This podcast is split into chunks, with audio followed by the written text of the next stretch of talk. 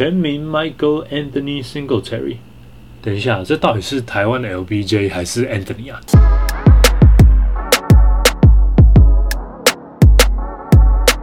？Hey, what's up? Your boy Skip 陈完路，欢迎来到我的篮球频道。那去年呢，台湾有两支球队在打一个联盟，叫做 ABL，就是一个东南亚很多国家球队的联盟这样子。那我觉得那个强度非常的强哦，每次看都很紧张、很刺激。然后它总是会有那种就是国家对国家的感觉。因为我在北部啦，所以我看比较多富邦勇士的比赛。那我印象很深刻，就是我们有两次对到那个联盟第一，就是泰国莫诺吸血鬼队。第一场在和平馆，他们一出场的时候呢，我想说，哇，这个根本就是一堆外援的球队嘛，先发五个人都是黑人呢。我我想说，这个是泰国还是美国队怎么搞的？那么第一场呢，勇士队打得非常的好，赢了一分。但是第二场在泰国打到延长赛呢，输了四分。当时在看这两场比赛的时候，我就注意到泰国队有一个七号，我真的超不希望他拿到球的，因为他外线非常的准，而且他切入呢，基本上是没有什么人可以挡得住的。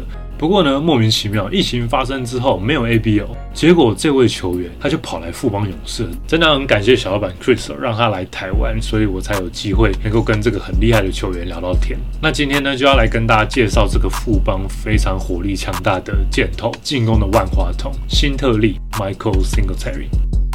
全名 Michael Anthony Singletary，在台湾人们叫他辛特利或者是台湾 LBJ，因为他非常壮，总是可以撞开对手，并且完成上篮。身高六十六寸，一百九十八公分，两百二十六磅，一百零三公斤，主打小前锋或大前锋的位置。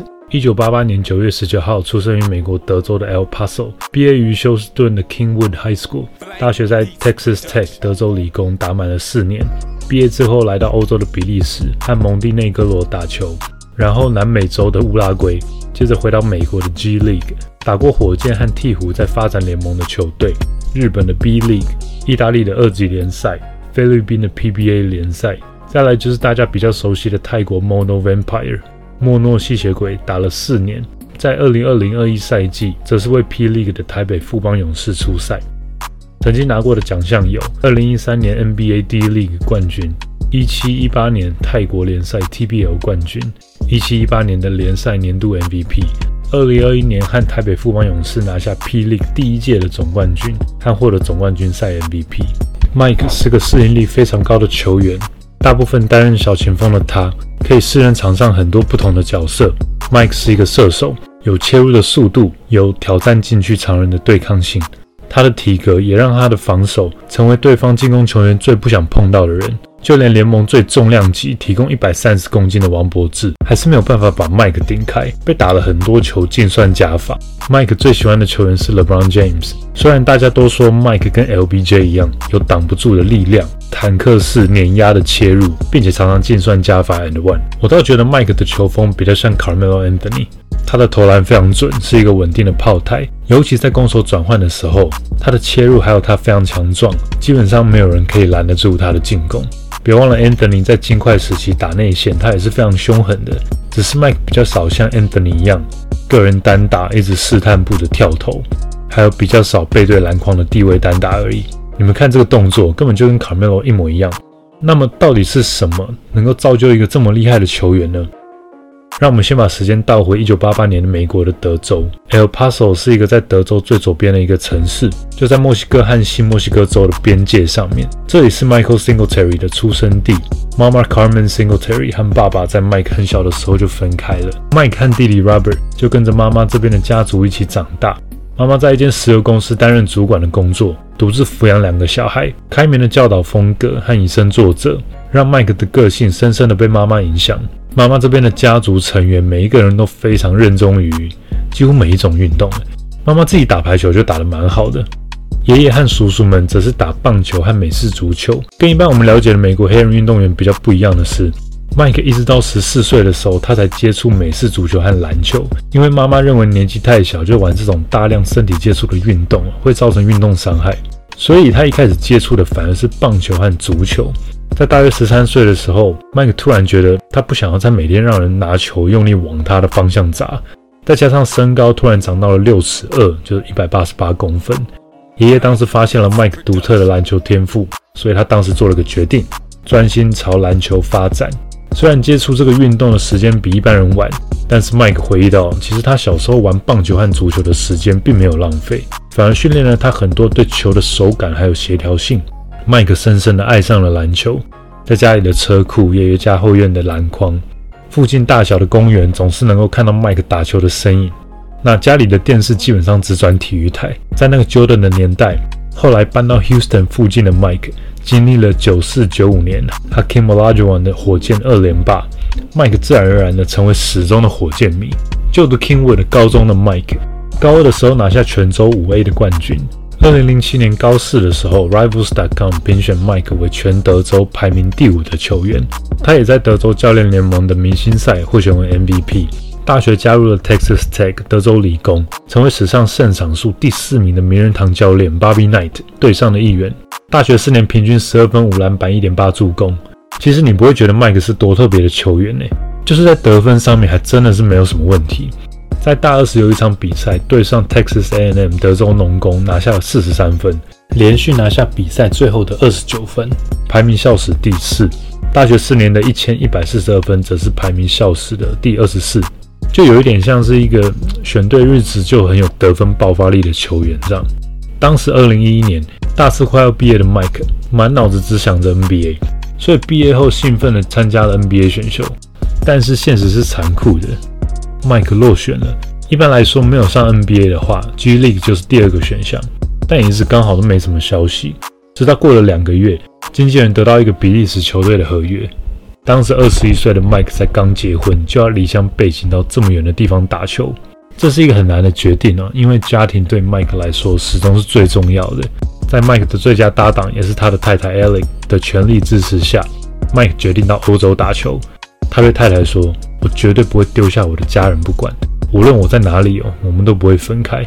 Alex 辞去了他原本的工作，改当线上 ESL 的英文老师。就这样，这对年轻夫妻开启了他们环游世界的篮球之旅。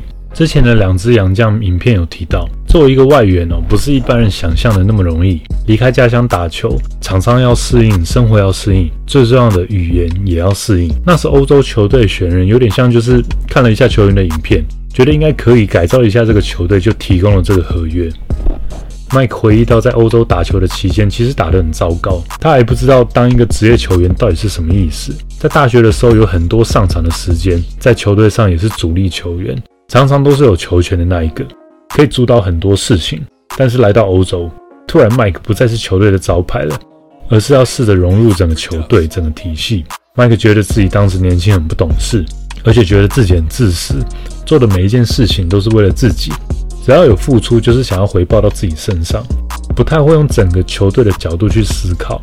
在欧洲，其实总共才打了二十三场比赛，他最擅长的得分，平均每场只能得八分而已。从小爱篮球的 Mike 受到非常大的打击，他甚至想要放弃篮球了。这个时候，他在欧洲最好的搭档妻子 Alex 问他：“Basketball ski ですか？ 你真的喜欢篮球吗？”如果是，你就像一个男人一样，让自己变强，让自己有能力改变这些。如果不是，那我们回家吧。原本以为妻子会好好安慰他的 Mike，突然间被打醒了。他静下心来思考这一路走来的一切。没错啊，我是爱篮球的。只要从我自己开始改变，我相信周围的事情都会顺利起来的。在欧洲打了一年之后，加入休斯顿火箭队发展联盟球队 RGV Rio Grande Valley Vipers 毒蛇队，拿了一个冠军。找回动力之后，事情好像就慢慢好转了起来，自然机会也越来越多。下一站则是来到太平洋的另外一端——亚洲。在日本短暂打了一阵之后，麦克在菲律宾慢慢的找回属于自己的节奏。在两个球队平均能够得到三十三分、二十分之外，还能抓下十三个篮板。其实麦克在菲律宾的时候就来过台湾打球了。在二零一六年第三十八届的琼斯杯，麦克就跟着 Mighty Sports 这支球队来到了台湾。以全胜的战绩拿到了第一名。麦克带着场均双十的成绩，来到了他生涯翻转的球队 Mono Vampires 泰国莫诺吸血鬼队。在这里，他获选了 ABL 年度最佳前锋、年度最佳球员和年度最佳外援。在疫情之前，吸血鬼队是 ABL 联盟的霸主，台北富邦勇士的强敌，平均二十二分、十篮板、四助攻，还有一点九超解。结果没想到，疫情爆发，富邦勇士竟然补强了到这个超强小前锋。麦克在富邦每场平均能够贡献二十点三分、九点八篮板、四助攻，还有一点三超解。有了台湾 Anthony 的富邦勇士哦，战绩在 P League 一路领先，以十九胜五败、七成九的胜率，联盟第一的姿态进入季后赛，最后拿下了总冠军。在冠军战系列对上台新梦想家，每场平均二十三点二分、十二点二篮板、九助攻，平均几乎要大三元的全能表现，也获选为总冠军赛的 MVP。从欧洲开始找不到自己的定位，到成为总冠军赛 MVP，在这当中其实做了非常多的调整。首先是对不同的环境文化保持了一个开放的心态。试着探索不同的地方，吃美食，和队友相处，和球迷交流，享受生活的这个心情，其实对场上的帮助非常的大。再来是比赛前的准备，跟他一开始打球的准备实在差十万八千里。Mike 说他以前打球的态度是这样：哦，我们这礼拜有比赛是不是？好啊，我来看看哦。嗯，这个礼拜我有练球，呃，我的身体没有哪里不舒服。OK，我准备好了，来吧。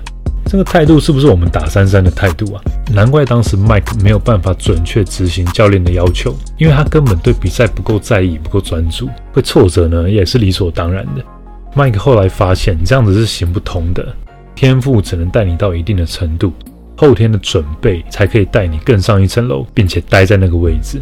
自我反省之后的 Mike，接下来如果是周末的比赛，他会用一周的时间准备，首先了解他对位防守的对象。从影片当中了解对手习惯做什么，要怎么样才能让对手每一次的出手都很不舒服？他上一场比赛的防守策略和进攻习惯是什么？如果我们被对方守住，那我可以做什么？我的传球对象有谁？不同的组合要怎么样应对？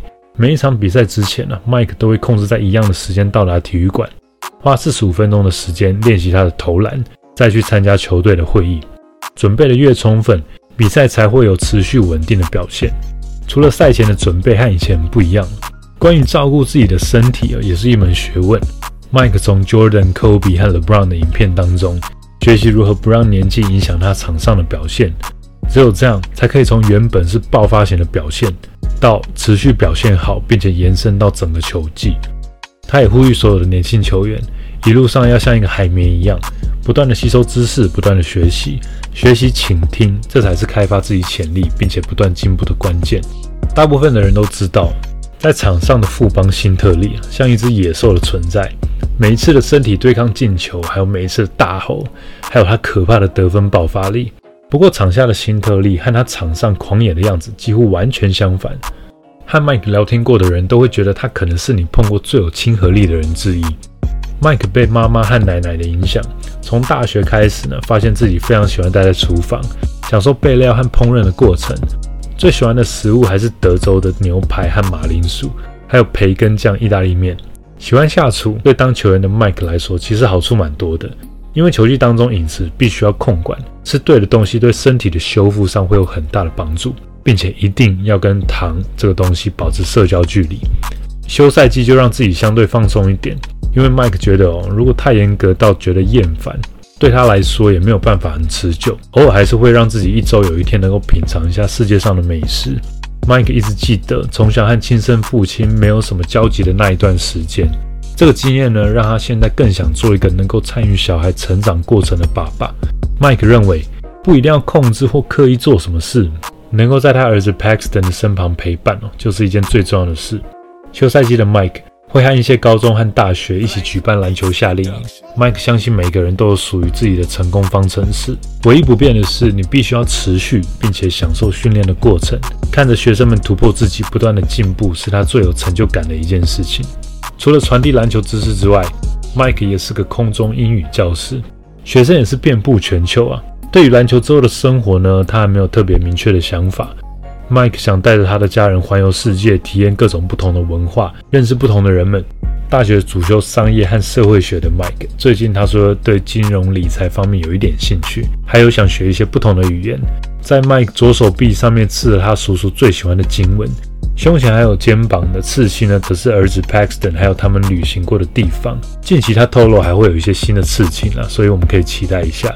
最喜欢的艺人是 Drake。在比赛之前呢，Mike 都会往自己的胸脯轻轻敲七下之后，做一个指向天空的动作，七这个数字在圣经里面有着完全的意思，也是妻子 Alex 最喜欢的数字。指向天空呢，是为了向天上的爷爷和叔叔们致敬，告诉他们：嘿，我在这里，希望我能够让你们感到骄傲。如今的 Mike 不只是总冠军赛 MVP，证明了他的价值。场下他更是个好朋友、好爸爸。我想认识他的人，应该都觉得他真的做得很棒吧。Mike 非常看好亚洲接下来的篮球发展。他也很开心，这个世代的篮球已经越来越国际化，很多的美国球员也更积极的想要到海外打球，而不像之前一样只有打 NBA 而已。Mike 自己有提到，如果能够为一个国家队出赛，那应该是很酷的事情，那种肩负整个国家荣耀的滋味哦，一定很特别，有可能会变成完全另外一个球员。这是什么意思呢？我也不知道。不过我知道的是，Michael Singletary 已经决定带着他心爱的家人，准备在第二季回归 P League。回归富邦勇士喽！新特利的这个篮球环游世界之旅，接下来还会有什么故事发生呢？就让我们一起经历这一切吧。如果你在 YouTube 搜寻 Michael Singletary 或者是 Mike Singletary，啊，记得要加篮球 basketball，不然你会找到一个美式足球跟他名字一样的人。搜寻这个名字，你会发现他有一堆进攻的高光。那 Camelo Anthony 呢？他有一个外号叫做进攻万花筒，我真的觉得超像的。如果不同看法的话，我们可以在底下留言讨论，因为这个名字算是我发明的。这样，在跟麦克聊天的过程当中呢，我有问他一个问题，就是。在他篮球生涯当中啊，有没有一个就是你觉得帮助你最多的人，或是你从他身上学到最多东西的？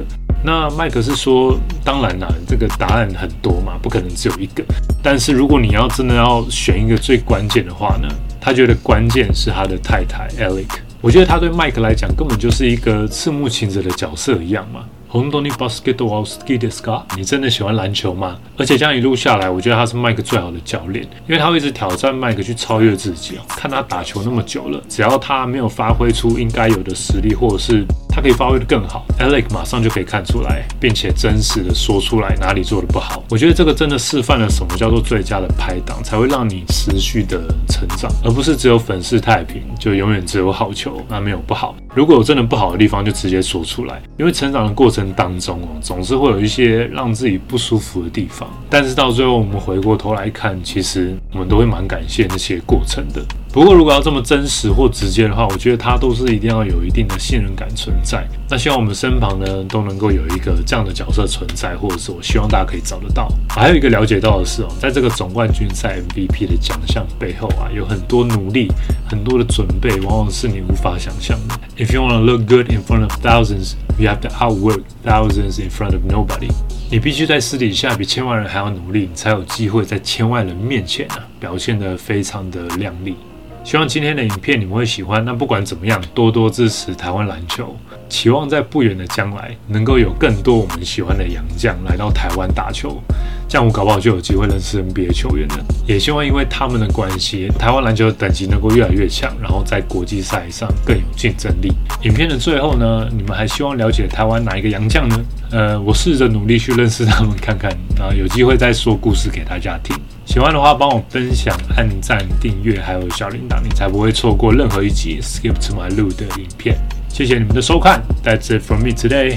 I'll see you next time. Peace.